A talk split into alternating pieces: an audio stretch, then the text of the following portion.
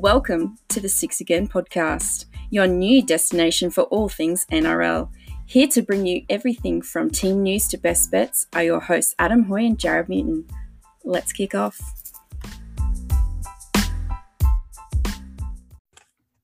Hello, and welcome into the Six Again podcast. Um, welcome in if this is your first episode listening. Welcome back to those who have listened to episodes in the past, got through them, and decided to come back. Um, Why? Yeah, well, I, I, no, that's not what we're saying. We're awesome. It's fantastic. You have so much fun. Um, if you have or haven't already, and you're a fan of the show, remember to rate and review us, especially on iTunes or any platform that you get your podcast. Really helps us out a lot. And share with family and friends if you have them. And I'm sure you do. You definitely have more than Jared and I do. That's why we spend two nights a week talking to each other through a computer. we got to talk to someone. We do. Um, And Adam, I'm in a For slightly once. upbeat mood. yeah, Adam for once gets to brag something over something for me. Uh, Brag, hold something over me for once. Once, once. Yeah. I, I think this is just. Uh... Oh, you're talking about Origin? Yeah. Okay. Yeah, talking about- yeah, fine, fine. You won a game, mate. Woohoo! Finally. I know it's Finally. like that ten years of dominance never happened. Um, nah, didn't we won it. One of my favorite tweets, I think, uh, that I saw was a New South Wales supporter saying Queensland players celebrating a try and a match win like they've won the series. And I went, "Hey, we've watched New South Wales do it for ten years. We thought we'd give it a crack." No, it's it's they're professional athletes, but they're still playing a game. well, They just play the same game as a lot of other, a, a lot of the some of they just play the same game as a lot of us have played growing up. They just get to do it at the highest level. But in the end, if you win a game, it's fun. You want to celebrate. Yeah, they lost a series, but there's nothing wrong with them celebrating that they won a game. see, I- I- despite the yeah. fact they lost, and yeah, they lost the series. Sorry, the amount of bullshit that got thrown around about this Queensland team, like I like we've said it on this thing that they, you know, they had a horrible first two games and they're Mhm. struggling and all this kind of stuff, but the win against the New South Wales team who put 76 points on you in To that two games and, and then pull that off in the third. That's that'd be something Huge. you'd cheer about. Yeah. Like and we'll we'll break down obviously the third state of origin game in more depth on this show. Other things on the show this week or this episode, some new NRLW signings. We're talking about Storm being relocated for the third time in 12 months. We'll be doing a preview of round 18 and looking ahead to the last third of the season. Um, so small show for our standards, I guess, but we'll start off with footy tipping over on footytips.com.au, six again competition. Do you believe there was a full round this week? who got it? Uh, Drum Kelly, who we haven't talked about in a little while, the early front runner in our tipping comp, uh, got five for five. So tipped Queensland to win, obviously, and also nailed the other four NRL games. So you got the bonus point, or they, sorry, got the bonus point, giving them six for the round. Stevie Wonder tips and Dan the Man both got four, and everyone else pretty much got three. So as soon as I felt like I was catching up, I've now fallen back again. Um, so with that six, that would have moved Drum Kelly up. And of course, this is right when my laptop's starting to do its refresh mode. And we'll come back to that. So over on the streak section of the competition, I don't think there'll be any change there unless anyone used it on New South Wales or Queensland. No, nobody did. So that will all stay the same until end of next week. Tipping. Oh, here we go. So that puts Drum Kelly back into first, 102. The Irk and Methodical Flamethrower both on 101, and Paraplegics and In from the Cold, a new name up there on 100. So five have cracked the century. The rest of us are still lagging behind. So a little more upbeat than usual, even though it was my first day back at work. My name's Adam. Yeah, I'm I'm Jared and I spent the whole night watching Origin last night going, please don't hurt Ponga. Please don't hurt Ponga. Please don't hurt Hey, Ponga. wait till he's in there for a whole series.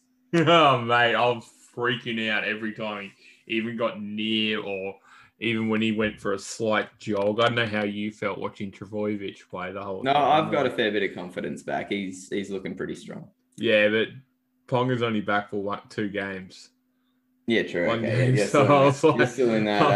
Uh, I was like, oh, there's a groin injury coming here. Every time he jumped for the ball, was- but it looks like he scraped through pretty well. Um, and Alright. yeah, Queensland had a good win last night. That's good. Um, before we get to the show proper, I do want to do a shout out to Hop Nation, who did supply me with that brew that I had through our last show and needed it. And I've doubled up with them this episode, checking out the Buzz American Red. Some more of their awesome green and white um, can design. So you can get Hop Nation in most good uh, bottle shops that stock crafties out of Footscray in Melbourne. And check out the color on that baby. Oh, yeah. One of my favorite reds. No one can actually see it, Adam. I'll put it up on YouTube. I promise I'm getting better at it and more more uh punctual. So this one will be up tomorrow. All right. Let's jump into off the ruck where we talk about everything happening off the field. Okay, so we'll get to the COVID and relocation stuff towards the end because it'll be short and not sweet. And we're going to start with State of Origin 3, Queensland victorious over New South Wales by a score of 20 to 18. Uh, so this was down at Cbus Super Stadium on the Gold Coast. I'm assuming most of us watched this. And as a Queensland fan, my main thought at the end of this game and throughout it, just built towards the end, was where the hell was this in games one and two? And the win Injured with a last night, the win last night, I was more annoyed than satisfied in that I still don't believe we would have won the series. Um, and we still would have most likely lost games one and two, but they wouldn't have been the blowouts and the embarrassments that they were if this sort of effort, those small one percenters that were missing, were in place for games one and two. And that annoyed me more than anything watching this because those things aren't talent plays, they're effort plays. And when you've got less talent, you need more effort generally. It's that Yeah. what's, that saying? Hard work beats talent if talent doesn't work hard.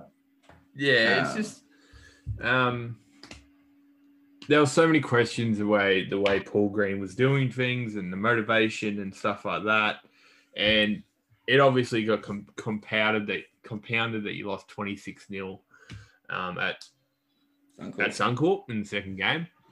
But as you said, they're doing little things right. Like the Fords were getting up.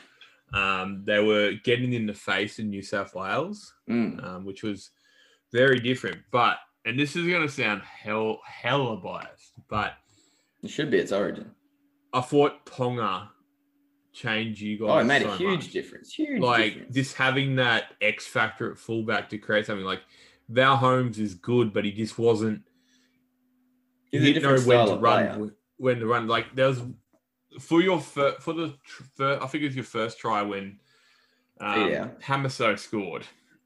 No, that was off Munster run from dummy half. No, no, but earlier in the set, Oh yeah, Ponga okay. Stepped off his, I think it was his right, and poked his head through it, Mm. and that just brought on momentum. And a little tiny thing like that just didn't wasn't happening for you guys, and it was just so subtle and little. Not many people. If you go back and actually watch it, they were going nowhere after that set, and he got out of dummy half and did that, and poked, just poked his nose through. They got him quite easily, but he poked his nose through, got a quick play to ball, that created momentum. And when there's momentum like that, that's when Munster fries. Mm. And when Munster fries, he can create that for Famasul- Famasuli, which obviously ended up in the try. Um, that's just something you guys haven't had. And unfortunately for you, Munster wasn't able to do that himself for the first two games and then create that momentum. He just he was just holding back, waiting for someone else to do it, which he The did two- last night. the two biggest components of that um, that Queensland have had in recent history have been Justin Hodges and Greg Inglis, and they'd be the two that'd be getting it from dummy half. They'd take those runs up, and Tom Trbojevic was doing it for New South, and Latrell Mitchell usually off one off the ruck for him, but um, doing the same thing, getting New South Wales on the front foot early in sets. And Kalyn Ponga did that for Queensland. One thing on that try, it was the very last replay. I'm not used to watching Channel 9 anymore, but they did a really good um, job with this one. The very last replay of that first try was from front on. And for any kids out there or adults playing touch footy, league, union, whatever you're playing, Cam Munster's face is the thing to watch because he had his head down to get the ball off the ground. As soon as it was within his grasp, before his body had even come up, his eyes were up and he was looking at the defense and you can see the moment where he makes his decision that he's going to run and where he's going to run. And his eyes almost like Lit up. lit they, they lit up. They got bigger and you could see at that moment that he knew what he was going to do. Um, he got in he engaged two defenders which put tino through the hole and and they scored off it. And exactly what jared said it that wouldn't have happened without the early momentum that Holmes just wasn't creating. And one of the things that you need for that is pure acceleration off the mark. And Ponga and Tedesco both have that in spades, and he put it to his advantage there. Um, you mentioned the pressure. I think we'll talk about the Latrell Mitchell penalty Oh. shot a little bit later on, but the reason why that was a penalty is Christian Welch was running through putting pressure on Mitch Moses. And that was in the 78th minute, and that was happening from the start of the game. There was pressure on the New South Wales halves there was pressure on their first receivers and there was pressure on the kickers. New South Wales were doing that all series as well. And um, some of the poor kicking from Cherry Evans and Munster in games one and two. Those are the little things. Where the hell was that in games one and two when Cleary and Luai had like an age to kick the ball? That was good to see. Again, it's too little too late. Um, another effort play. I think Munster was on the Queensland were running north. Munster was on the left side of the field, booted it across early in the set. The first player there um, was guy who got contact, and the second player was Cherry Evans. So your halves supporting each other and those effort plays of getting down the field and chopping Tedesco's legs out early. They're the things that were missing in games one and two, which allowed New South Wales to build their sets, build their momentum. So it's good seeing all that. To me, that's attitude, enthusiasm, energy, and that's the coaching That's wild. squad's job before that game. Yeah. Like we've all played sport. We know that there's days where you're more motivated than others. You'd think playing in front of a crowd like that would motivate you, but that's their workplace. They're used to that. A lot of these elite players have done that before. Sometimes you do just need that extra kick, and Mal Meninga was so good at doing that. Um, and Fit was quite good at it. So Yeah, and you could tell how personally, personally, the guys who didn't play the first two games took it. Like Ponga was probably the most emotional I've ever seen him. Haven't said to Tibau Fidel. He was just everywhere trying to rev people up, all that kind of stuff. And they brought in guys who were gonna enhance that want in the game. And that and that's what happened. Um, and you know what? New South Wales weren't they weren't lacking in any of those departments either. They made no real errors. Their completion rate was on point. Their attitude was there. Fanukin, I thought, absolutely had a killer game. Um, look, I'm, I'm going to say it, but New South Wales attack looked like Queenslanders in the first two games. mhm. So they look disjointed. They look like no one really knew what was going on. And that's what happens when you put new halves in the, well, you have to say rookie halves for the thing. Well, And Wighton's played five eight at Origin before, hasn't he? yeah, no, but I'd still call him a bit of a rookie. That's all. Okay. So when you look at their stats for these blokes, Very even again. Oh, you're looking at individuals or team? No, I'm just looking at the halves for New South Okay. Wales. So Mo- Mitch Moses, two try assists, one line break assist, 16 tackles, five runs for 17 meters, one penalty, one error. For Jack Wighton, So you had a hand had in. one try, one try points. assist, one line break assist, one Hmm. one line break, 27 tackles, 16 runs for 115 meters. It's pretty good ex- payoff. Well, see, this is what the difference is in Origin compared to NRL games. If those two were playing and they developed those, they came up with those stats for an NRL game, you'd just be clapping. You'd be like, "Good guy," you know. Mhm. it- and they still lost. You'd be like, "Yeah, righto, that's fine," but you had a crack. Yeah. in Origin, there's not 26 rounds to come back from a loss. Mm. There's only three games, and you're defined as a halfback by icing games like last night. Mm. And that's what New South Wales didn't do last night. That's what the halves didn't do. They didn't win the game at the end. They had um, multiple opportunities in the last 15 minutes to score that last try, and they just couldn't convert. And unfortunately, as I said, there's no takebacks in Origin. That's the name of the game. That means you're a failure at halfback and five. Um, I believe that's a that, that they failed. I'm not saying they played bad; they just failed. Yeah, at that. Uh, and we saw what happened, like with Queensland's era of dominance, how much how much chopping and changing there were with five eights and halfbacks. We talked about a few weeks ago where they had was it five different five eights in a row play an entire series, and they kept Yeah. changing them every. If you're looking at sorry, yeah, Oh, sorry. The, the only thing I'll follow up from that is that Mitchell Pearce had those stats every single time we played Origin, but he's still considered a failure.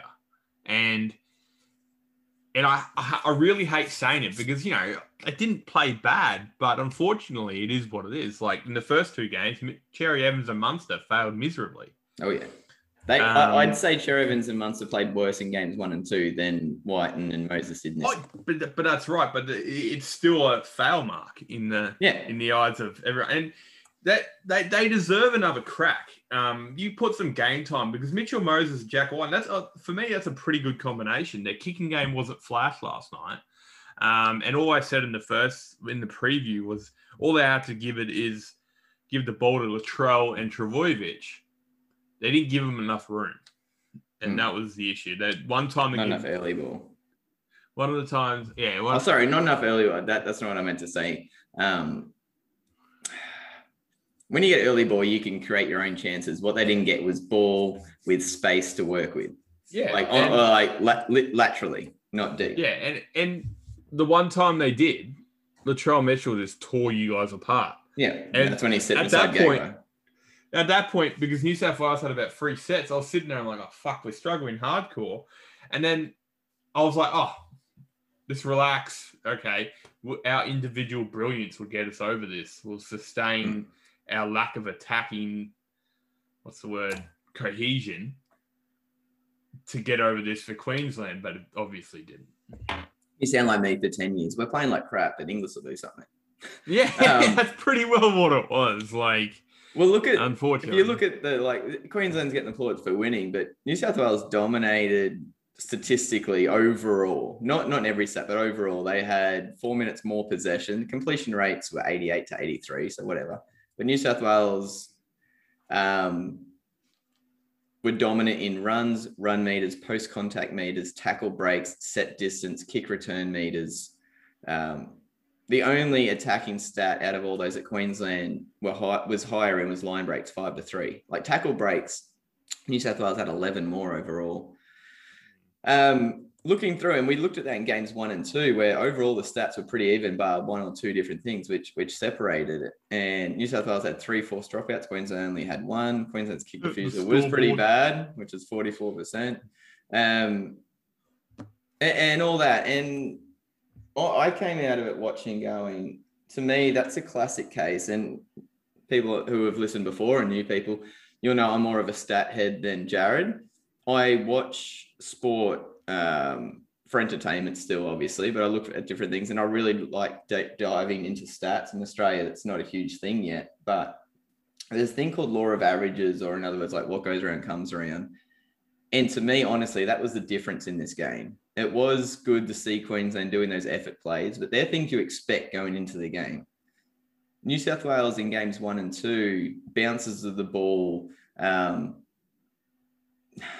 it's hard to say penalties anymore because you don't even notice them, but six again calls, um, little mistakes here and there, all went New South Wales' way, or the majority did. In this game, uh, it was the return or the opposite. Like there was a a drop ball that got called back, which you could see get called and knock on 99 times out of 100 in an NRL game. But in this game, it happened to go Queensland's way. And little things like that do add up and they do swing around, regardless when refs or coaches say bias or whatever, it's subconsciously in human mind that over time we'll make decisions to try and even out a ledger, um, not purposefully. And to me, that was one of the big things in play in this game. And it could have even been the Latrell Mitchell penalty kick at the end because a professional sports person, one who does kicking as part of their job and who's a very sweet kicker of the ball and can kick a long distance, should have slotted that. That should have gone five, six meters over the crossbar. 50 meters is not a long way to kick a ball off a tee. Um, it's a hell of a lot harder at the end of an origin game when you're fatigued. I understand that. But these are also athletes who train to ensure their bodies are at peak performance for as long as possible. And the size yeah. of his legs and the power in those legs, to me, there's still a lot of Australian sport fans that need to grow up and go, that's not how they've done it for 40 years. Why is he trying to kick a penalty when he should have kicked down to the corner? To me, I looked at it and going, yeah, take a shot. You've got two minutes left. You're down by two. Your attack hasn't looked that good the last three or four sets. These are two points that have been gifted to you on a plate. Slot the kick from in front from 50 out and take it to golden point. I I, I have a it was a straightforward it was a straightforward answer. I, I have a I have a different perspective. Um, one, I think Mitchell Moses could have got that.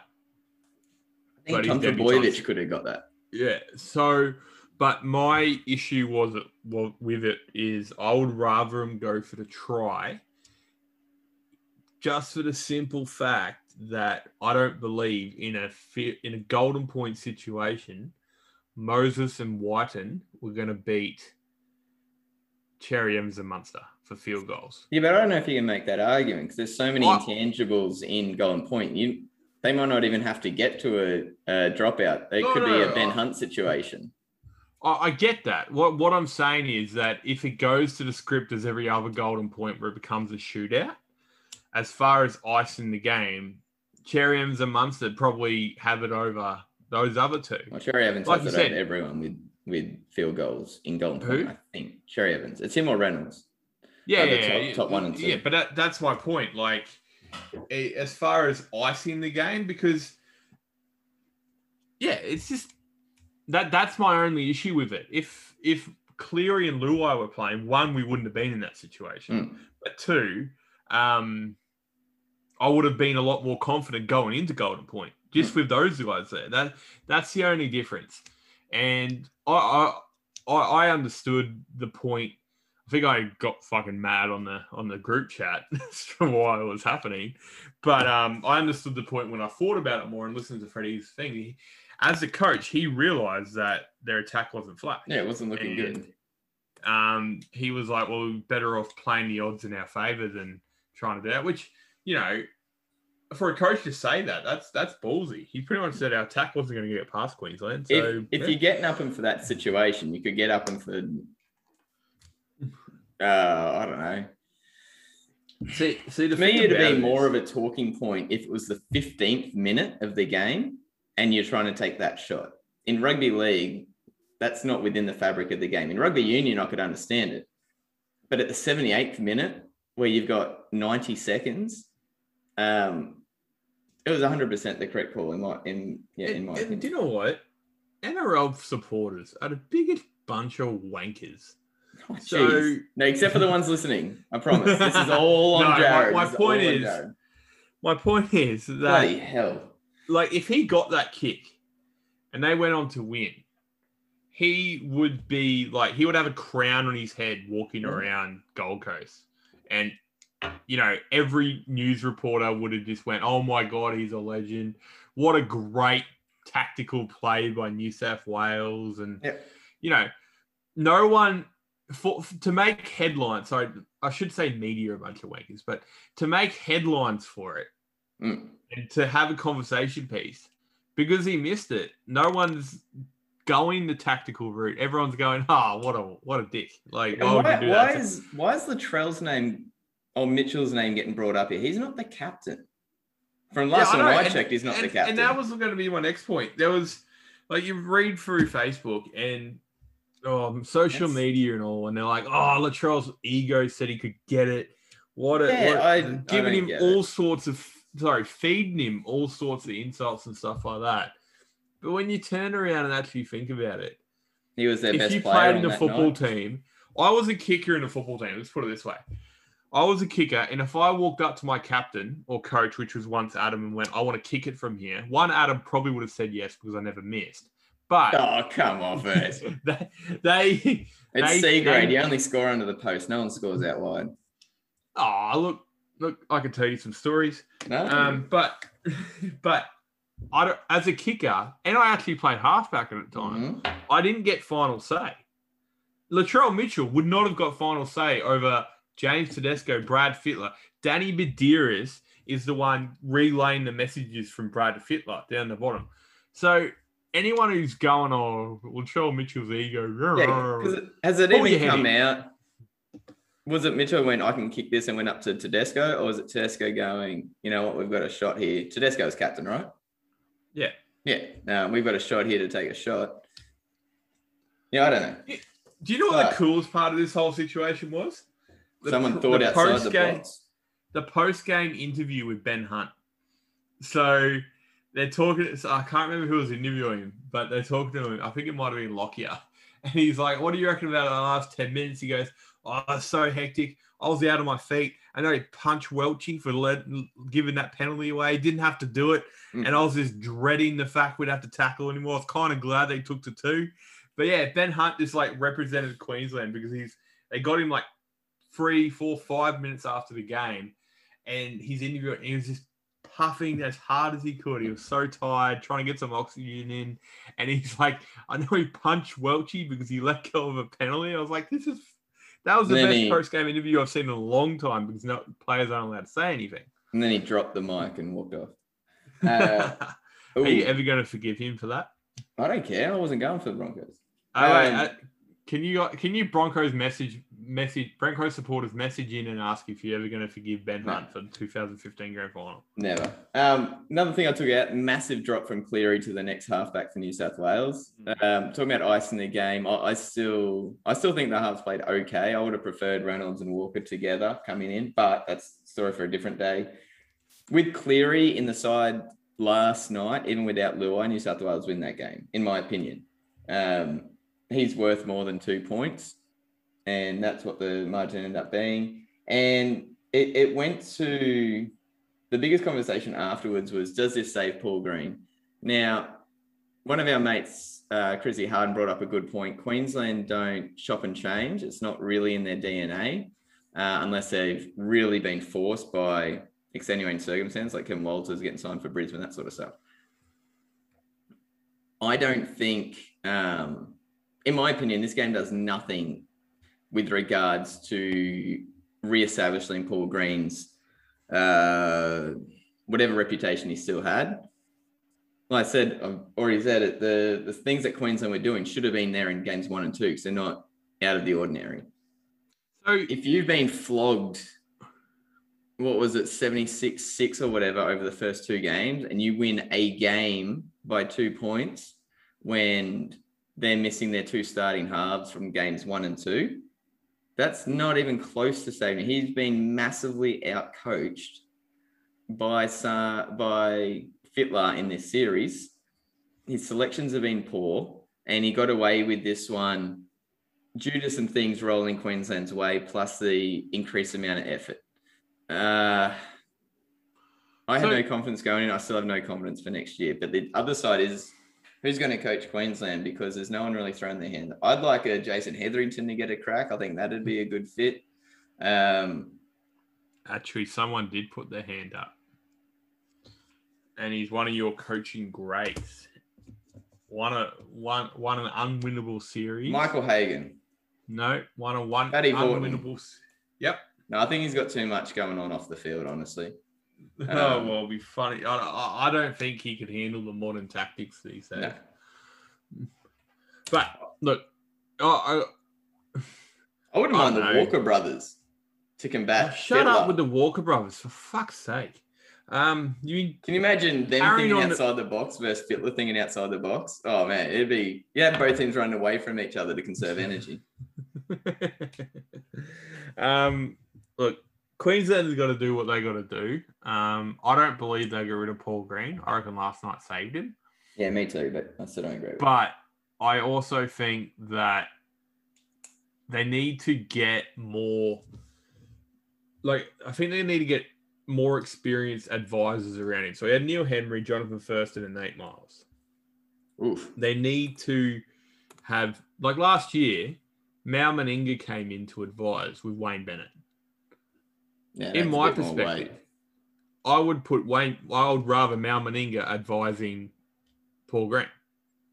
Um, I would rather, you know, people coming in like that to assist previous coaches, Wharton, and then them being around Slater first and Cronk, um, Smith, because these boys who are touted as the next coach because they're the saviors of Origin for the last twenty years.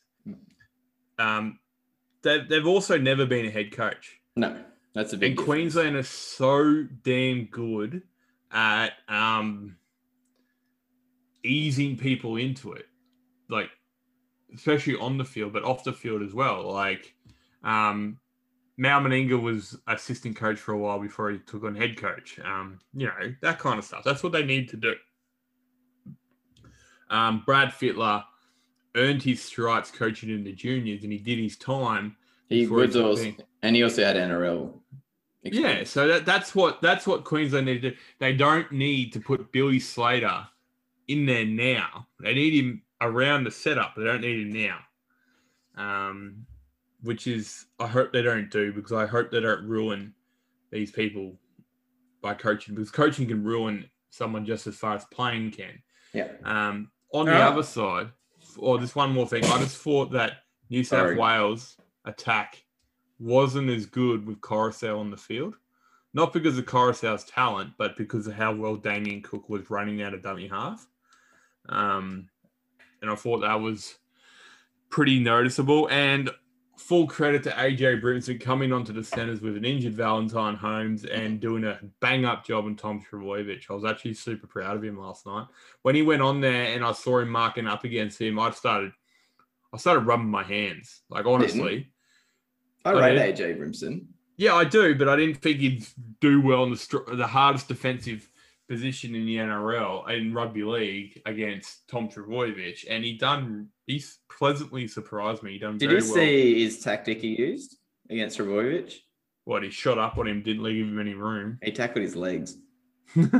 That's literally the biggest difference between what he did. and You know why he tackled his legs? So he can't reach up. that's all we can see. That's what I mean. It hurts his My- neck if My he nan's a New South Wales supporter, and she we talked about how she literally leans following the play. She just kept Mhm. saying, "Why don't they tackle their legs? They can't run without legs." And I was like, "I know, You're Nan. taught not to. Yeah, I know." And You're taught not to at seven years old these days in rugby league. Not I know, to that's horrible. legs. And AJ Brimson did it. And uh, mm. um, anyway, talking about Trbojevic, uh, Wally Lewis medalist uh, for best player over the series. And this shows how dominating New South Wales was because while there were probably two outstanding nominations, himself and Latrell Mitchell, there was still, you'd say the next, what, Or three, four players would all be from New South Wales as well. Tedesco did There's not have a bad series. Payne Haas had a good series. Um, uh, what's his name? Angus Crichton had a good series heading up into last night's game. And what was surprising to me was there's only been four previous New South Wales players to have won the Wally Lewis medal, going all the way back to 2004. And that really surprised me because 2004, um, five, six, seven, eight, nine, um, 10 before the, the huge route started. You, I was expecting more New South Wales players to be on that list, but Craig Fitzgibbon was the first one in 04, Anthony Minichiello 2005, and then Gallen in 14 and Tedesco in 19. The only other Blues who have won that. So Trbojevic Uh, ended- but in saying that too, Slater shouldn't have won his. I think it was that 2018. when he Oh, played in New two South games. Wales one. Yeah, yeah. Yeah, you shouldn't have won that, but No. he is. Can't complain about it. It is what it is. Yeah. So Trbojevic finished with four tries, 13 tackle busts, three line breaks, and a combined 563 meters. So you add the extra 47 meters on, which you're not allowed to do, and divide it by three. He pretty much averaged 175 meters, one line break, four tackle busts, and one and a half tries a game. That's not Massive. bad in the elite uh, Coliseum that is State of Origin. So congratulations to Boyovich. I'm super stoked. Um, as a Manly supporter, as another Manly supporter put on there, sweet, Wally Lewis medal. Now all you need to do is Clive Churchill, Dally M, and a grand final medal. And I was like, I think you're, um, I love your optimism. I'm not quite with you just yet. Don't worry, Pong is chasing him. So moving on from state of origin, so congratulations to New South Wales, blah, but it is what it is. Um, John Morris Okay. looks as though he's picked up a new coaching gig, and he's going to be an assistant coach to Jason Demetriou at South Sydney next year. So from what we've seen of John Morris over the last couple of years at Cronulla, getting a getting more out of a depleted squad, an ever-changing squad, and off-field dramas that have engulfed Cronulla over the last however many years. He's proved me wrong. I thought it was a weird signing when they did it. I didn't have much hope or expectation for Cronulla, and I believe he's done a very good job, or did a very good job in the time that he was there. I still feel for how he was pretty much kicked out of the job and being replaced by someone who has no runs on the board at this level. Supposedly he's very good in Craig Fitzgibbon, but not at this level yet. Well, So it's good to see that he gets a new gig at that level. I, I actually think. Sorry. Oh Jesus. Um, I actually think that when Sharks play well, like he that Josh Hannay has not improved Sharks when John Morris was there. So since John Morris No, no, left, sorry. And when they were playing more consistent footy under John Morris than they were they are now. So um I reckon it's a great signing. South Sydney Yeah. can only improve with John Morris sitting there helping them out. They're going to lose Wayne Bennett. They've still got a hell of a team. Um, he, yeah, I don't, I don't see why people have been so negative about this. I reckon it's Mm. great. That was a good signing. So that Yeah. that's a it's a tick from both of us for the Rabbitohs next year. Um, with regards to COVID, the ever-changing situation, the Storm have now been forced to relocate with a snap lockdown in Melbourne, um, starting at 11:59 tonight, supposedly. Um, it's a big blow for the Storm. Third time they've had to relocate in a year, and this weekend they were meant to be playing the Knights at AAMI Park for the first time since April. So, really, really hard for Storm fans to summit, especially those in Melbourne. The players by now are used to it, unfortunately, and you expect them still to hit the ground running. Whereas we've talked last week, all these New South Wales clubs are now doing this for the first time. Um, I love it. Yes, so they'll they'll be ready to rock and roll. So pretty much in this Queensland bubble, you've literally got everyone out except for the Cowboys who are still up in Townsville. But between Gold Coast and the Sunshine Coast, you've got every other team, uh, which is crazy to think about it. And we'll go over where the games are going to be played this weekend. Unfortunately for Wally and I, we're both on the sunny coast. Dragon and Seagulls fans, our game's on the Gold Coast, so we're not going to make the trip down uh, for that. Dragons have up the ante in their hunt for Dale Finucane. So with Paul Vaughan sacking 800 grand's been freed up on the St George roster, and they're going to be using that going after Finucane. We've covered this before. Storm and Finucane want to stay uh, together. They're a great couple. Unfortunately, with success comes salary crap, salary cap pressure or salary crap, depending on how you want to look at it. Uh, Mhm. Newcastle and Gold Coast are still the other two teams invested or interested in Dale Finucane. We'll see how this one goes. But it's believed that St George has approached Finucane's camp again with an upgraded offer. All right, that brings us on to signings that have been done. So we're going to start with NRLW. Uh, St George, uh, we'd heard that they hadn't announced their marquee signings as of yet. They've released their five marquee players, including New South Wales captain Kezie Apps, also Keely Davis um, from Jillaroos as well. Shaylee Bent, Holly Wheeler, and New South Wales representative Quincy Dodd will also be part of the Red V in the coming season. Quincy Dodd joins from the Roosters. Uh, oh, so did Benton Wheeler, sorry. So Roosters have given up quite a bit so far. And we mentioned all the other teams uh, on a previous episode. There's a really good piece up there about uh, Jamie Feeney and when he was released from a role in the NRL and chose to move up to Brisbane to teach at Marsden State High and how he was offered the Titans job from there. Really cool story up there. All right. Uh, NRL signings. Mitch Kenny has signed a one year extension with the Penrith Panthers, and Jake Turpin has extended at the Broncos till the end of the 2022 season. So, I really like both of those signings. Yeah, I think I think these are called like bridge deals, short term deals to one allow the club to keep depth at a low cost, but also allows the players to have another season of development to show what they can do. Yeah. For so, hopefully signing a longer deal worth a greater amount.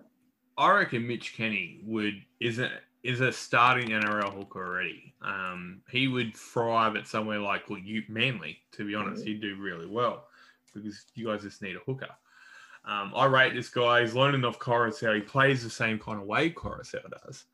But what it does is it shows that Penrith are creating that I want to stay here attitude, which, and, you know, mm. because he could start at a lot of NRL clubs, and I guarantee he, he got offers. Yeah. But he he wants to stay, and Penrith are creating an environment where they want they're keeping their second grade quality players, which is how Melbourne win. It's how Roosters win. Whoever comes in next man's up through a good player. So this is a massive signing for Penrith because you know you can throw eight hundred dollars into um, eight hundred thousand dollars into James Fisher Harris, but if he gets injured, that's eight hundred thousand dollars sitting on the sideline. Koroisau gets injured, he's on what six, five, six hundred thousand. Mm. A quality player comes in, not this not the same elite talent, but fucking close. Right now, Penrith don't have a front rower to come in as close as James Fisher Harris is in talent. So this is massive. For the Broncos and Jake, um, I was going to say Jake, Jake Dearden then, Jake Turpin, it's a really smart deal, I think, from Turpin's point of view, because it gives him a year of playing with Adam Reynolds, who's going to definitely inflate his stats.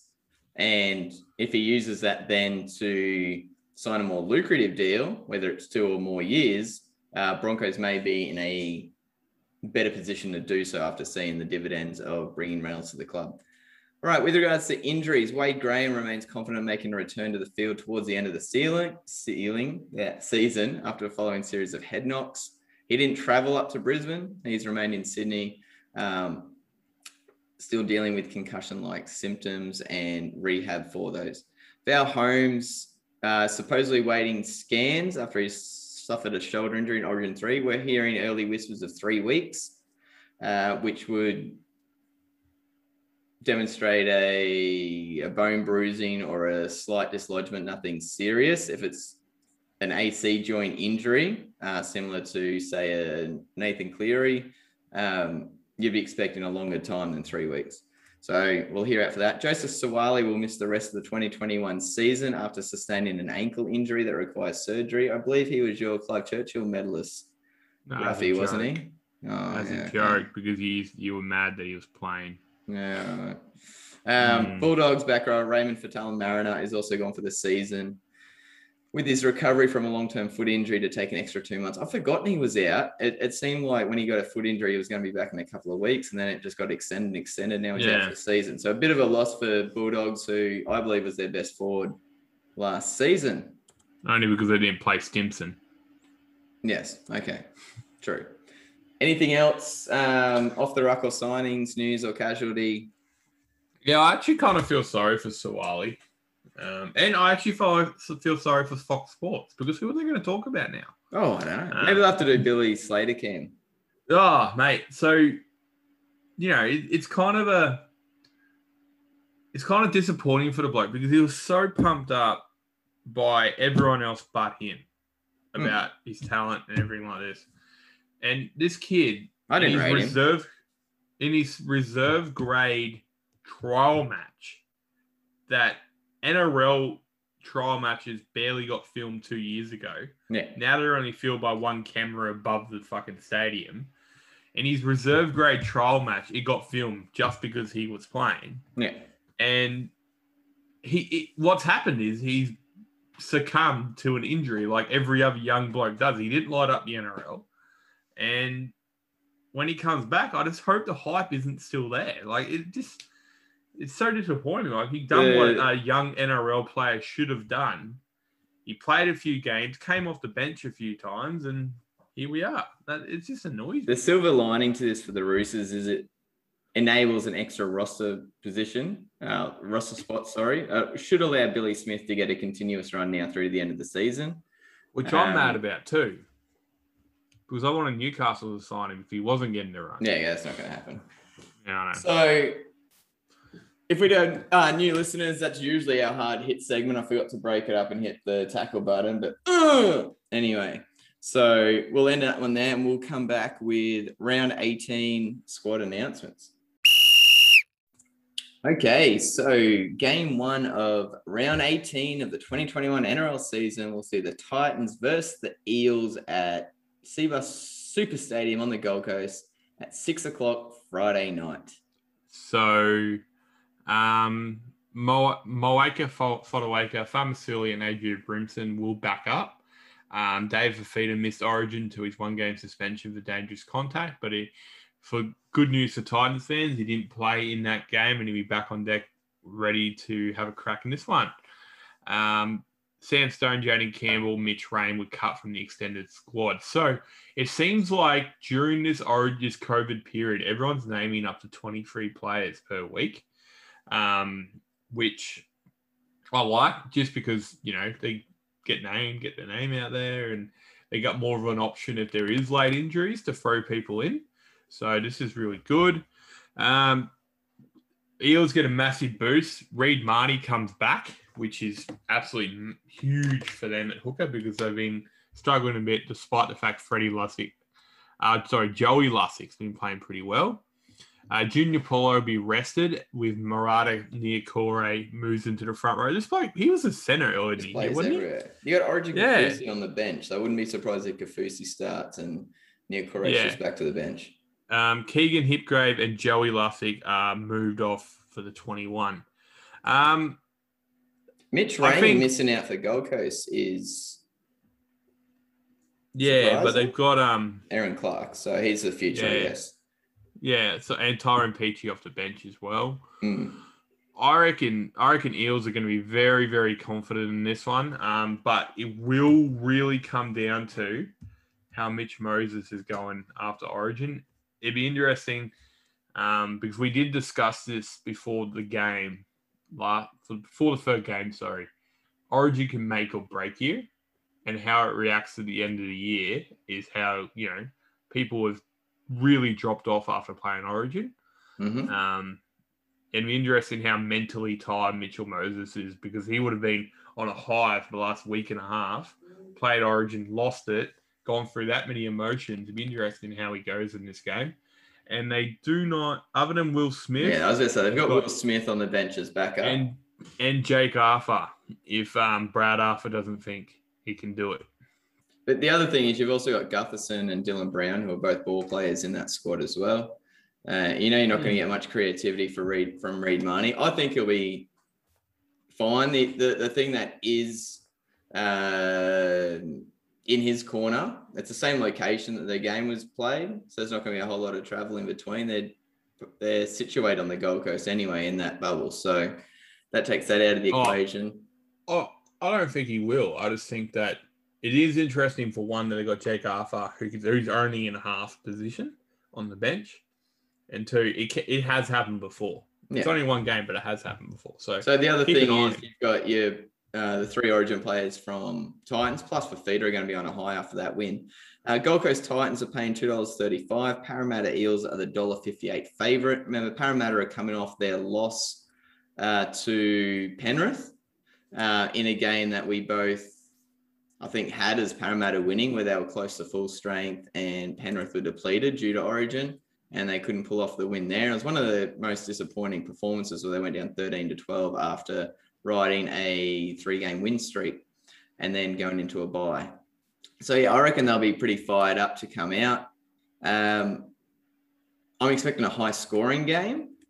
And I don't think the Titans yet have shown the defensive fortitude consistently enough to be able to hold out teams in consecutive weeks or consecutive. Yeah, that I don't think they've got it in consecutive At all. performances. Yeah. Um, so they did for- hold the Raiders 44 6 in their last game before the bye. for for Gold Coast, you've got Sam McIntyre, Herman Ese'ese, sitting in the reserves list. How many teams do you reckon could do the services of these two blokes? I love Like- Sam McIntyre. I reckon he's Oh yeah, the like I I watch Herman Ese'ese play a lot. He has got a ridiculous amount of potential, and Sam McIntyre's. He, I, he I'd have just- those two over Joe Leaf and Fermor. I would hundred percent. From what I've seen this year. year. Yeah. Yeah, it's just it, it's so strange. Um, but Holbrook's got a plan. I just think that if someone rang up McIntyre and goes, "I can give you the number seventeen jersey for the entire year if you're good enough to keep it," um, I reckon he's gone, and that's a Hmm. depth loss to Gold Coast right there. And I don't, yeah, I don't see it. Why Looking forward playing. to two things in this game. Nathan Brown versus Tino. And should be a cracker. And I would love, it's not going to happen, but I would love to see Justin Holbrook or Brad Arthur switch their wings so you could have Sivo versus Thompson. That would be hilarious to watch. I don't see it right, happening. who are you picking? I'm, I'm going to go Parramatta. I would not be surprised in a Titans upset here, um, but I'm I'm going to go Parramatta. Okay, I'll take next game. You got. Oh, you got? Friday, 7.55. So the later game. Unfortunately, it's at Cbus Stadium if you're on the sunny coast, like myself, and you're a Manly fan.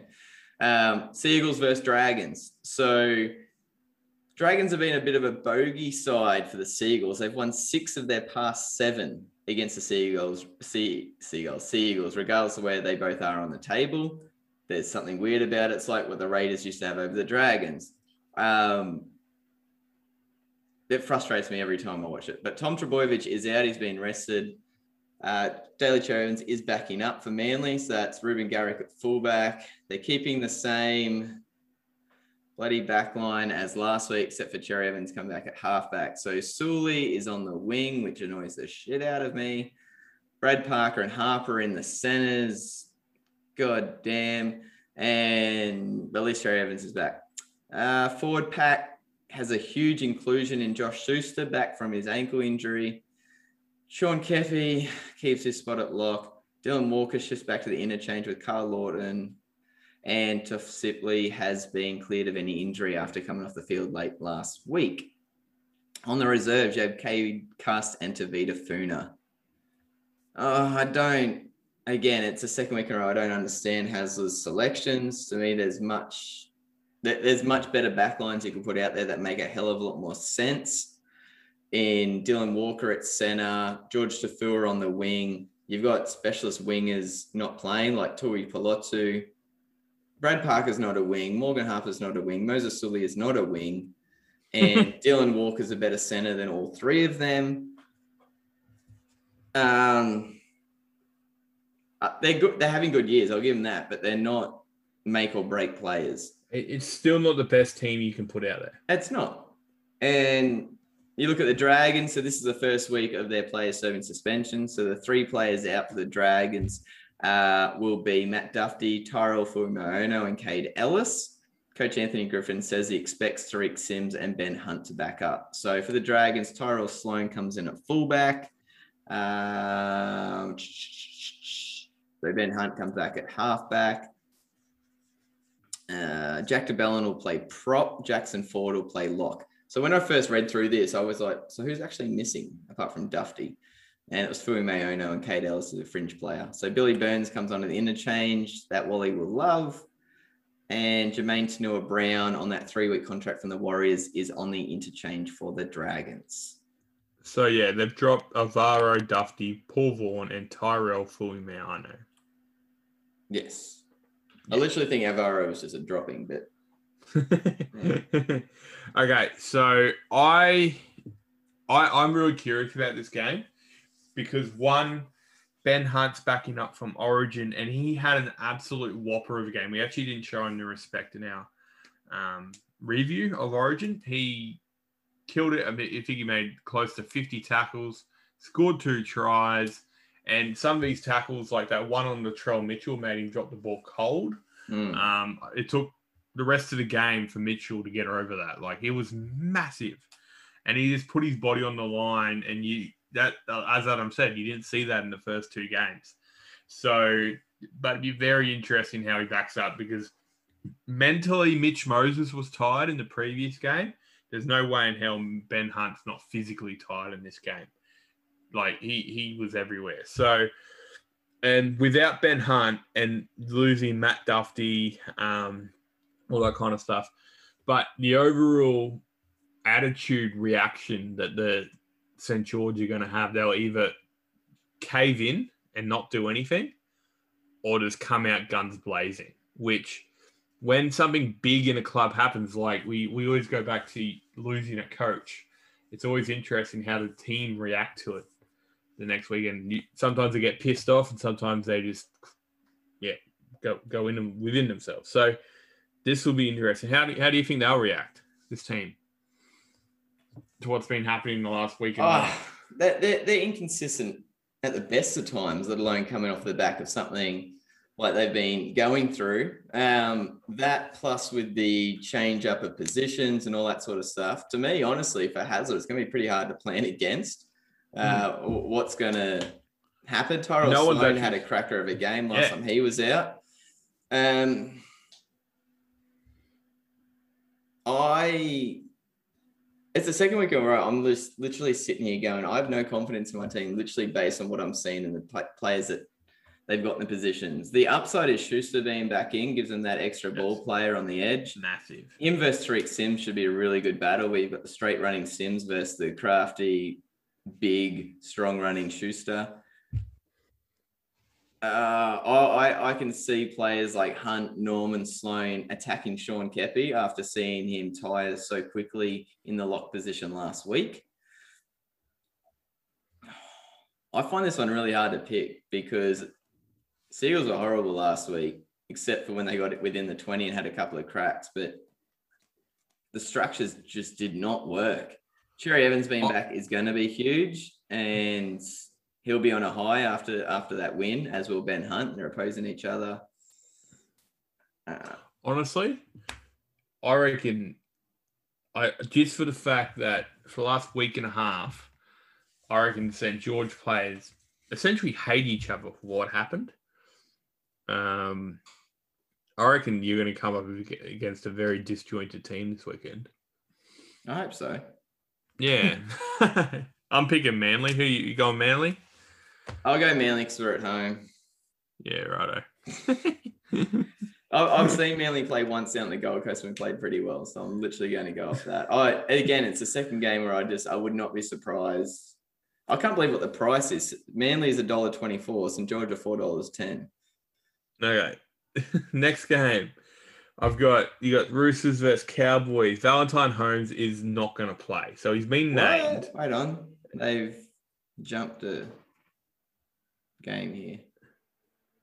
Oh no, No, they no no no they've screwed it up on the um NRL website. Yeah. Okay, so um, Valentine Holmes isn't going to play, so I imagine that Dijon Arthur is going to come in somewhere, either at six with Scott Drinkwater going to one, like they did last week. Um, I think that's the best thing to do. Wait on. Um, Francis Molo and Hamiso Tabuai-Fidow will be named to play. And Heilum Luke Luki being suspended. Peter Hola is new face of interchange. Okay. Um, Wait on, didn't didn't one of these outside backs for Cowboys resign as well? It might have don't remember. been was it Let- Tulagi? Yeah, maybe. Okay, so for the Roosters, um, no no changes, but um, no injuries, sorry, from last game, but Tedesco, Angus Crichton, and Victor um, Victor Radley are back.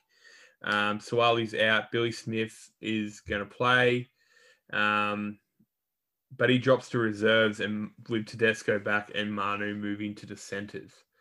Um, There goes my Crichton. Billy Smith will get a run to the end of the season theory. Crichton returns, pushing Isaac Liu to the front row, and Takiao is out during hamstring tightness. Um, so Fletcher Baker is out of isolation and back on the bench after missing last week's game.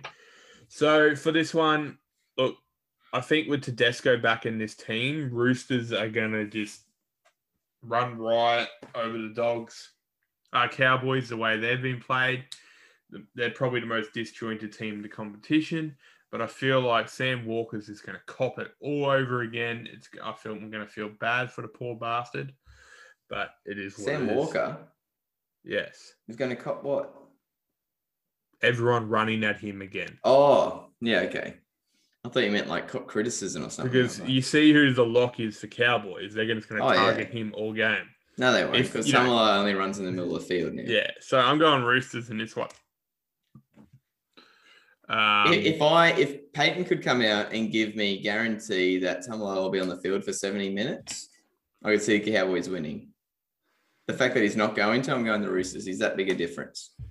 it, it just is. He's just I don't see McLean right done. And we saw last week no other forward even got close to 100 meters for the Cowboys. It was a non-contest. next game, you got Raiders, Raiders and Sharks. oh yeah, so uh, Cowboys three dollars thirty at the only team that's actually at home this week, I think. I know No, Broncos. Gold are. Coast are at home. Oh no, yeah, yeah, sorry, because they're on the the the uh, Cowboys Okay. three dollars thirty, Sydney Roosters dollar thirty three. Um, okay, Canberra versus the Sharks. Canberra versus Cronulla. so Jack Wighton and Josh Papalii are going to back up. Yeah. Um, Elliot Whitehead's out with a head gash injury. Matt Frawley drops out of the squad. Good. Dunamis Lewis suffered a calf strain against Manly and is expected to miss two games. Hmm. Josh Hannay has stuck with the same 17 that knocked off the Warriors. Matt Moylan return, remains sidelined, and um, Will Chambers is still sidelined due to being in quarantine. Um, and Royce Hunt, he is like a steroided version of Braden Hamlin-Uele. He is a monster. Um, Don't say steroids in Cronulla. listed amongst the res- uh, amongst the reserves, and he could get a run here. Um, don't be surprised. I'm actually going to go Sharkies on this one. Yes, Xavier Savage is still at fullback for Canberra. We saw when Caleb Aekins came in how much they didn't really lose with regards to meters, but they kept creativity. Xavier Savage hasn't had the same impact, and I think they've missed a fair bit of that from the back. Uh, Canberra did beat Manly at last start. They were not, they did not look good. They got two tries literally off Sam Williams dummying and running, which you can't expect. And you got the assist off Moses Suli's head. Uh, literally taking the Canberra thing out of it. And they're both playing in the same area. I, I think the Sharks are rolling better at the moment. The the players Yeah. standing out for Canberra. Corey Harawira-Naera is just continuing his run of good form. Um, I, like the matchup of him versus Briton Nikora, who's having a quieter season than what we've seen of him in the past.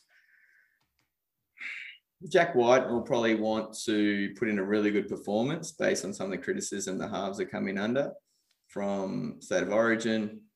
But I, I like the fact that Sharks have got um, Mulitalo and Katoa both back on the wings. I think that's their best winger combination. So I'm going to stick with the Sharks as well. Uh, what's the odds? Uh, Aaron Woods has been floating around Parramatta and Manly rumor circles, which scares the hell out of me. And he's also toured the Broncos facilities. Yes. Canberra Raiders, $2.02. Cronulla Sharks, $1.78. So the closest match of the weekend, according to the bookmakers. Okay, next game. I actually believe this is the game of the round.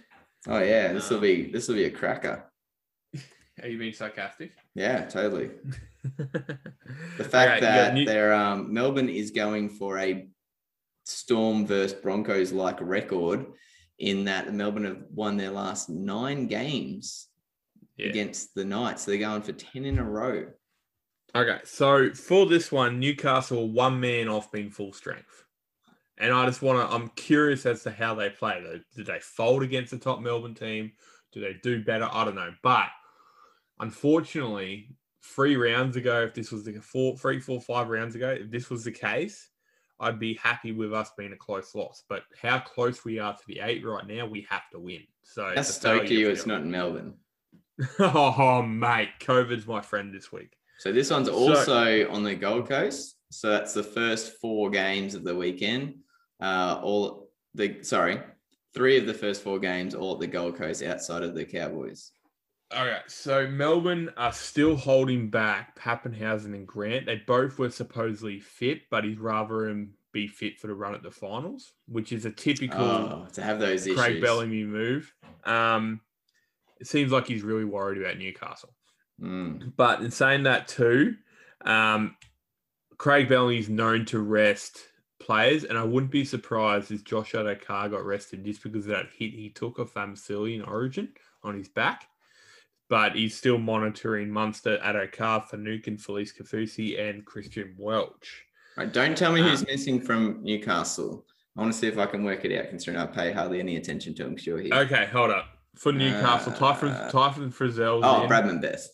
Yeah, Daniel Saifiti back in, so he's um, going to be going pretty hard on the painkiller injection, exe- it, injections from this. Um, so Sauaso Sue's out with a hammy, so he's probably someone else. I'd be, I'm pretty disappointed he's not there. Um, Kalyn Ponga, he'll be our go-to man. Um, but yeah, that's really all it is. I, I like that back row. Frizell, Fitzgibbon, and Barnett at lock. I think that's the best balance there. Um, I'm going Alright. Knights because I have to start saying positive, but Jesus, this is going to be a test for us. And it'll, it'll, it'll really bring us back down to earth because everyone's so positive after the Cowboys. So, yeah, Yeah, really uh, interesting. I wouldn't be surprised if Christian Welch starts off the bench for the Storm and Kamikamica takes the the big hits at the start of the game, um, just to ease Welch back in after Origin. Who do you reckon is going to who do you reckon's going to go out for? You reckon they're going to keep their full Melbourne are going to keep their full Origin contingent? I think so because Munster's already had weeks off earlier this year through injury, and What about JAC, Josh Addo-Carr? Do you reckon? he he hasn't had a rest yet this year, and Bellamy does usually rest him at some point through the year. The difference there is you've got um, Dean Ieremia in the reserves as well. Tepai Moeroa was there actually, first time we've seen him, I think. Yeah. Um, And- also, keep an eye on um, Kalyn Ponga because Tex Hoy is in reserves. If he pulls up a bit tight after Origin, said he was going to play today, but you know, Oh. hamstrings, groins, that boy struggles with them. See how we Well, go. If you're as confident as with the Knights as Jared is, they're paying a juicy six dollars forty down Oh, shit. to a dollar eleven against the Knights. All right, so the first of our three games on He- Sunday. Wait, hold up. You got Storm, aren't you? Yes. Uh, we got Warriors versus Panthers Sunday, two o'clock at Suncorp Stadium. And for the Warriors, Rocco Berry comes back into the centers, which I do like to see. Um, Kodi Nikorima, Sean O'Sullivan keep their spots in the halves. Jazz Tevaga keeps his spot at starting lock with Tohu Harris likely out, although he is in the reserves, as is Chad Townsend, as is Euan Aitken. Uh, Euan Aitken is healthy to play after serving his two week quarantine, but has not been picked. Uh, Josh Curran, who also served that two week quarantine, is back on the interchange though, with Lisa Namau, Bunty Afoa, and Kane Evans. For the Penrith Panthers, Dylan Edwards returns from yet another injury, putting Charlie Staines back onto the wing. Matt Burton will play at 5'8. Tyra May will play at halfback, replacing Luai and Cleary.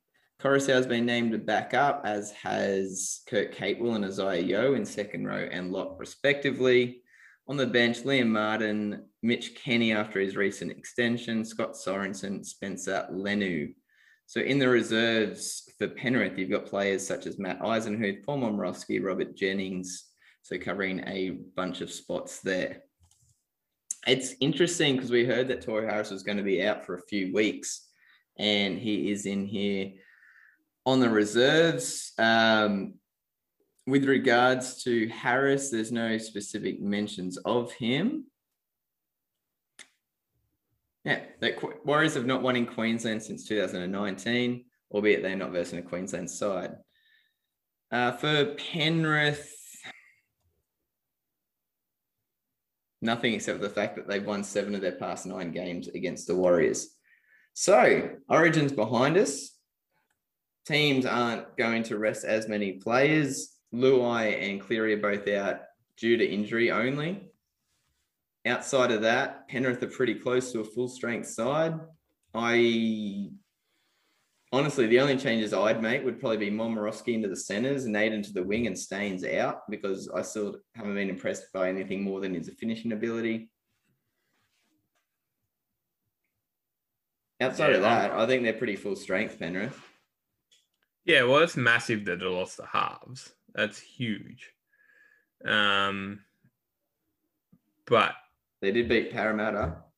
Also, Chad Townsend sitting at 21 jersey. Mm. Keep an eye on that one. Tohu Harris as well. So I wouldn't be surprised there's a lot of hell of a lot of late changes at Warriors. I think there's more quality to come back into the Warriors off the reserves than there is for Penrith. Yeah.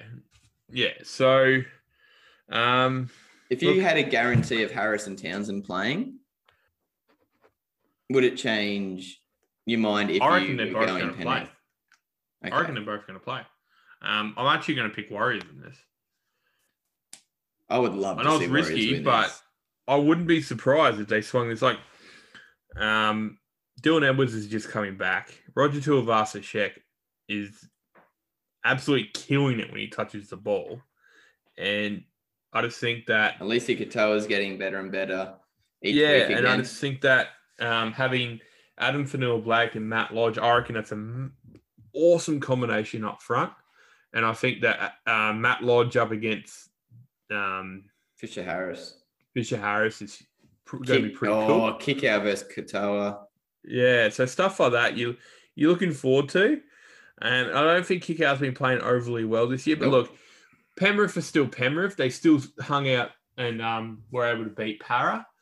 I'm just, I'm just. And Para's a better side than the Warriors. I just have a little bit of a feeling that this could go yeah. the other way. So Warriors are at three dollars and five cents. Penrith Panthers at a dollar thirty-eight. I'm with you actually.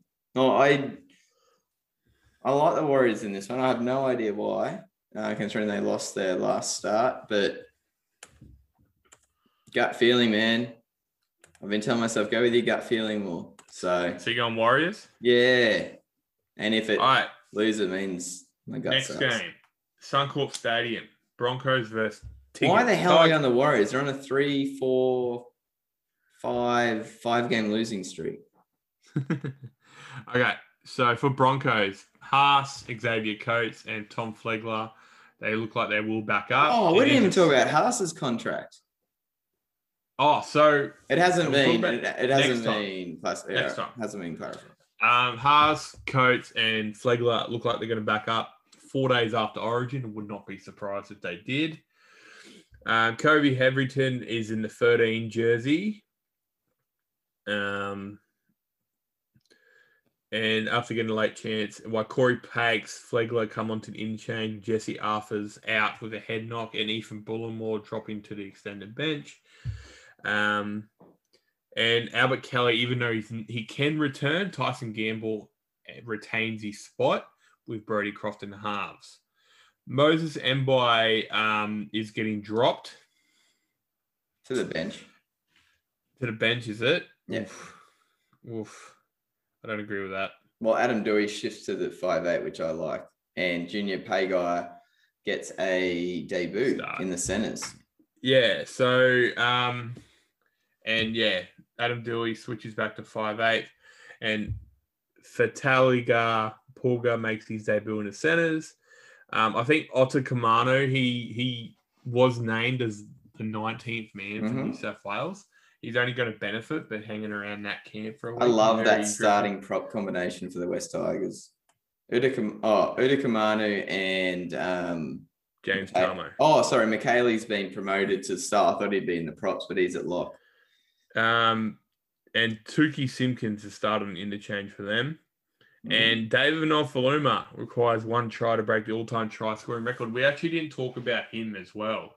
So um, the CEO's, I think his daughter was having a wedding on the Sunday night, not long ago. No, no COVID restrictions, and um, David Nofoaluma went, and he rocked up hungover to training the next day, and he got dropped from the leadership group. Really? Yeah. We're going to the so- CEO's daughter's wedding. Yeah, something like that. Might have been head of football. I'm not sure which one Love it was, it. but yeah. Um, so, but he requires one try to break the all-time try scoring record for the club. So I've got to confirm if that's Mess, Magpies and No, um, the Balmain club's covered, or it's just West Tigers. But yeah, That'd so be Pat that's the- Richards, wouldn't it? He'd have the record. this is this is. I, I don't even care about this game. I'm really not happy with Tesi Niu at fullback. I don't like it. How many Um, people like because they'll be selling these tickets, I guess, as a triple header. So you got Warriors versus Penrith as the first game. In all honesty, that's probably going to be the most exciting game. Yeah. Honestly Um, think this is the first time I'm going to pick the Broncos all season. No, I'm going Tigers, but if you go Broncos, go for it. Um, okay. Tony Staggs versus everybody.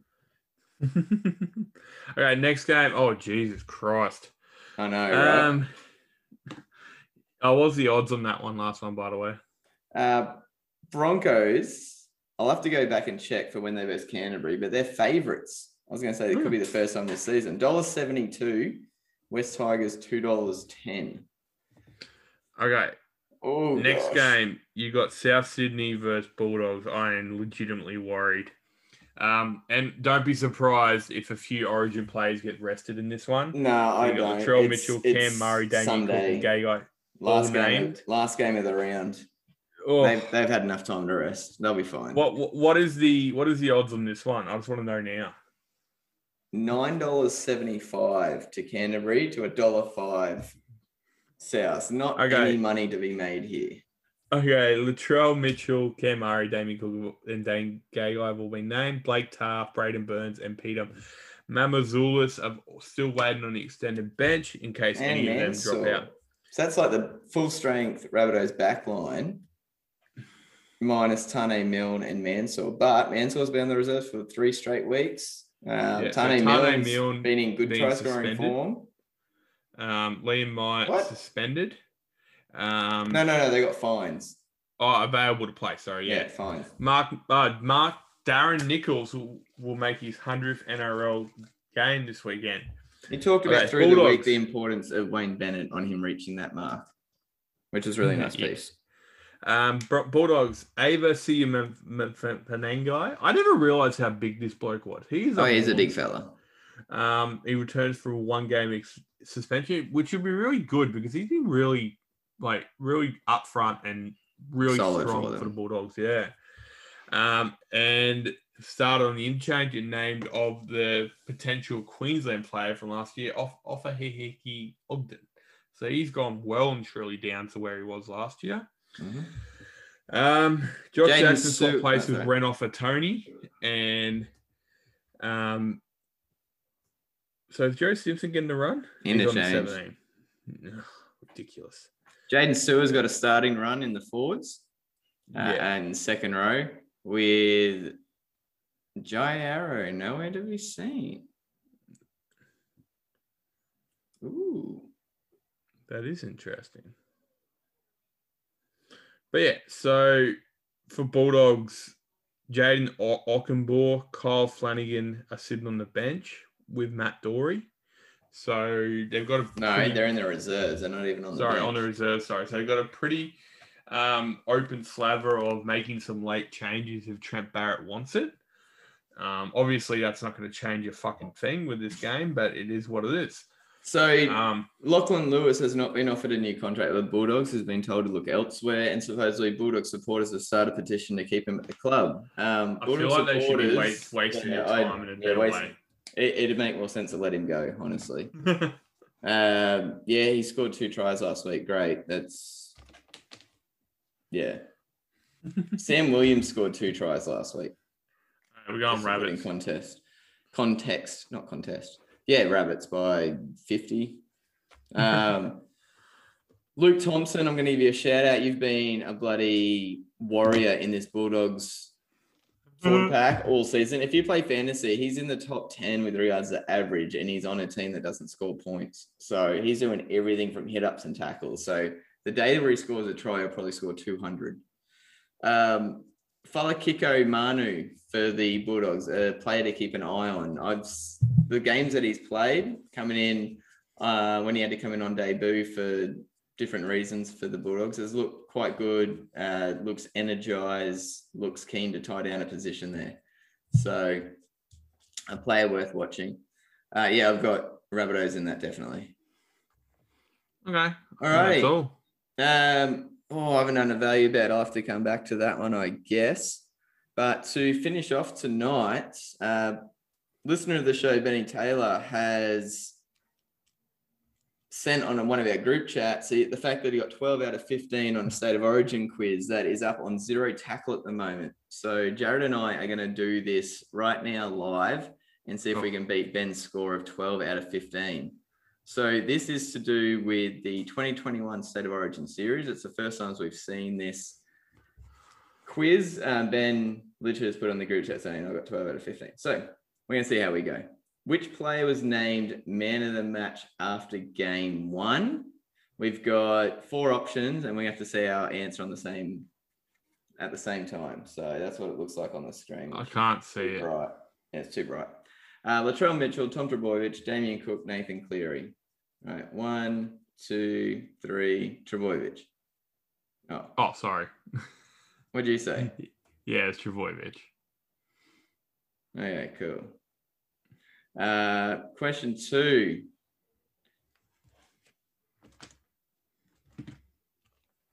Uh, geez, this isn't loading. There was too many ads.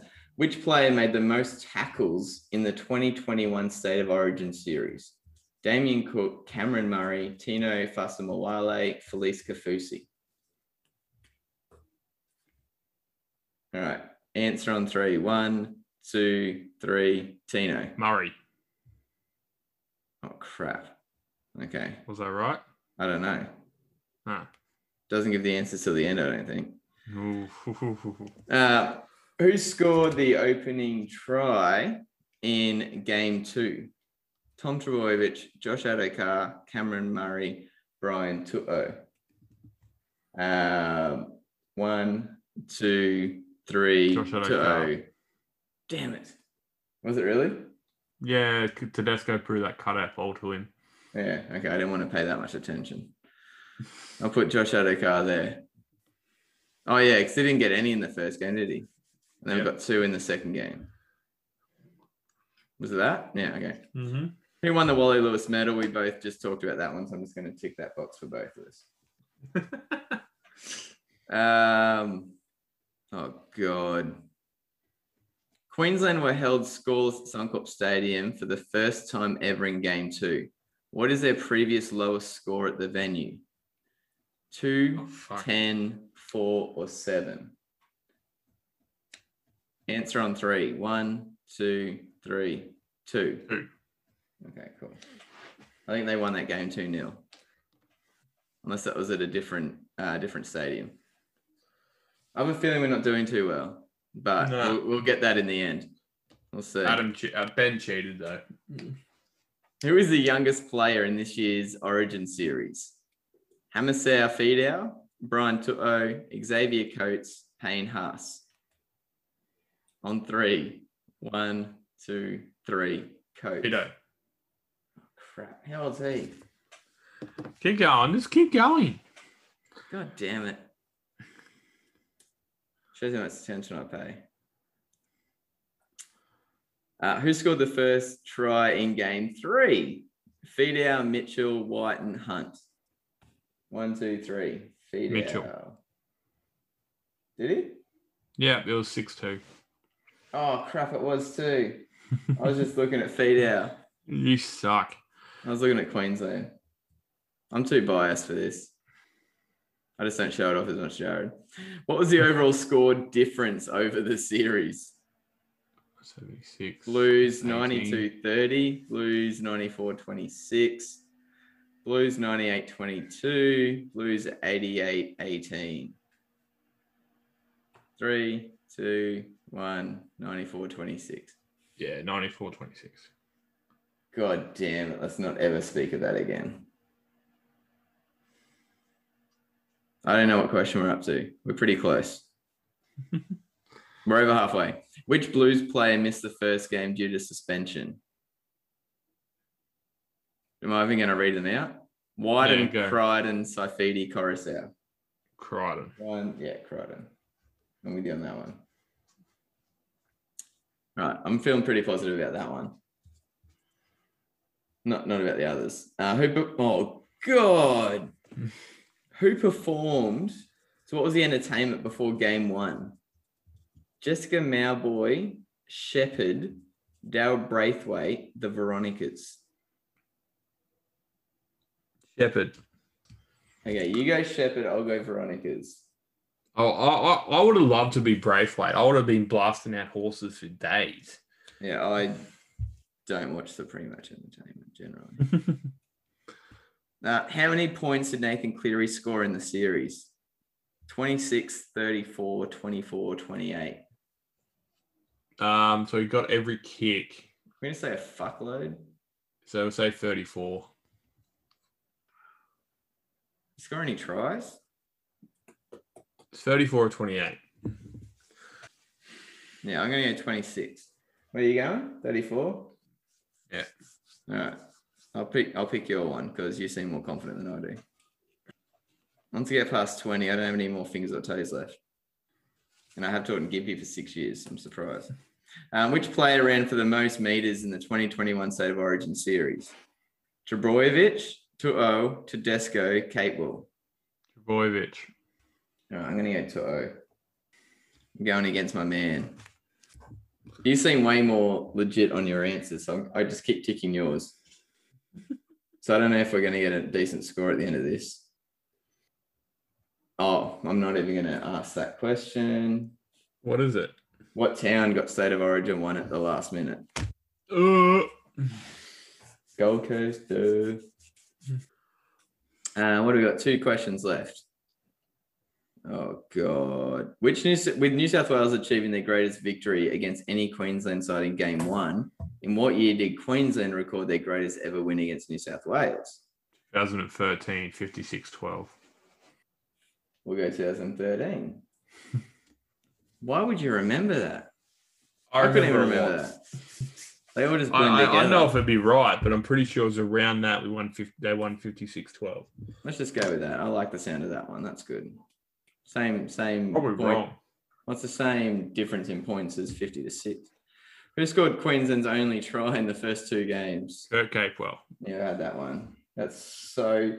If, if you need anything to sum up Queensland series, it's that. 100%. How we go? Um, um, I didn't realize I had to put my email in at the end. No, you don't. You just go ignore it and see Oh. my results. 10 out of 15. Ah, Ben's better than us. Well, I don't know. I kept changing between our results. Oh, here we go. They do actually give the answers. Sweet. Here we go. Tom Trbojevic, man of the match, game one.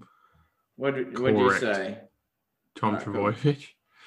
Which player made the most tackles? I said Uh, Cam Murray. No, Felise Kaufusi. Ah, there you go. No, we both got that one wrong. Okay. Um, who scored the opening try? Addo Carr. Motherfucker. I was right. You were wrong. Yep. Who won the Wally Lewis medal? We both got that one. Some uh, Queensland were, score was two. Youngest player. Oh, it was feed out, you bugger. Who scored the first try in game three? Mitchell. Yeah, you got that wrong. Yeah, I'm getting uh, 94 26. We both got that one. I think it's Crichton, both got that one. They're the easy ones. The Veronicas, yeah, I got one back.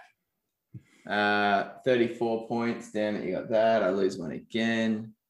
James Tedesco ran for the most meters. Not surprising in the slightest. Townsville, 2015. Damn it. That's what I get for listening to you. I was falsely Okay, confident. You had no idea anyway. One, two, three. Oh, you only got three wrong. There you go. So you got 12 as well. Cop that, Benny. I only got seven wrong. I didn't pay much attention. Guys, I think that's good. all for tonight. Oh yeah. Um, if you scored 13 or more, bugger off. Um, we will come back at you guys Monday with our wrap up of round 18. Um, and we're going to have a look at which teams have the hardest run home over the last uh, six rounds. So, anything from you, Jared? Nah, sweet. He wants to get out of here, as do I. Sleep time. Good night.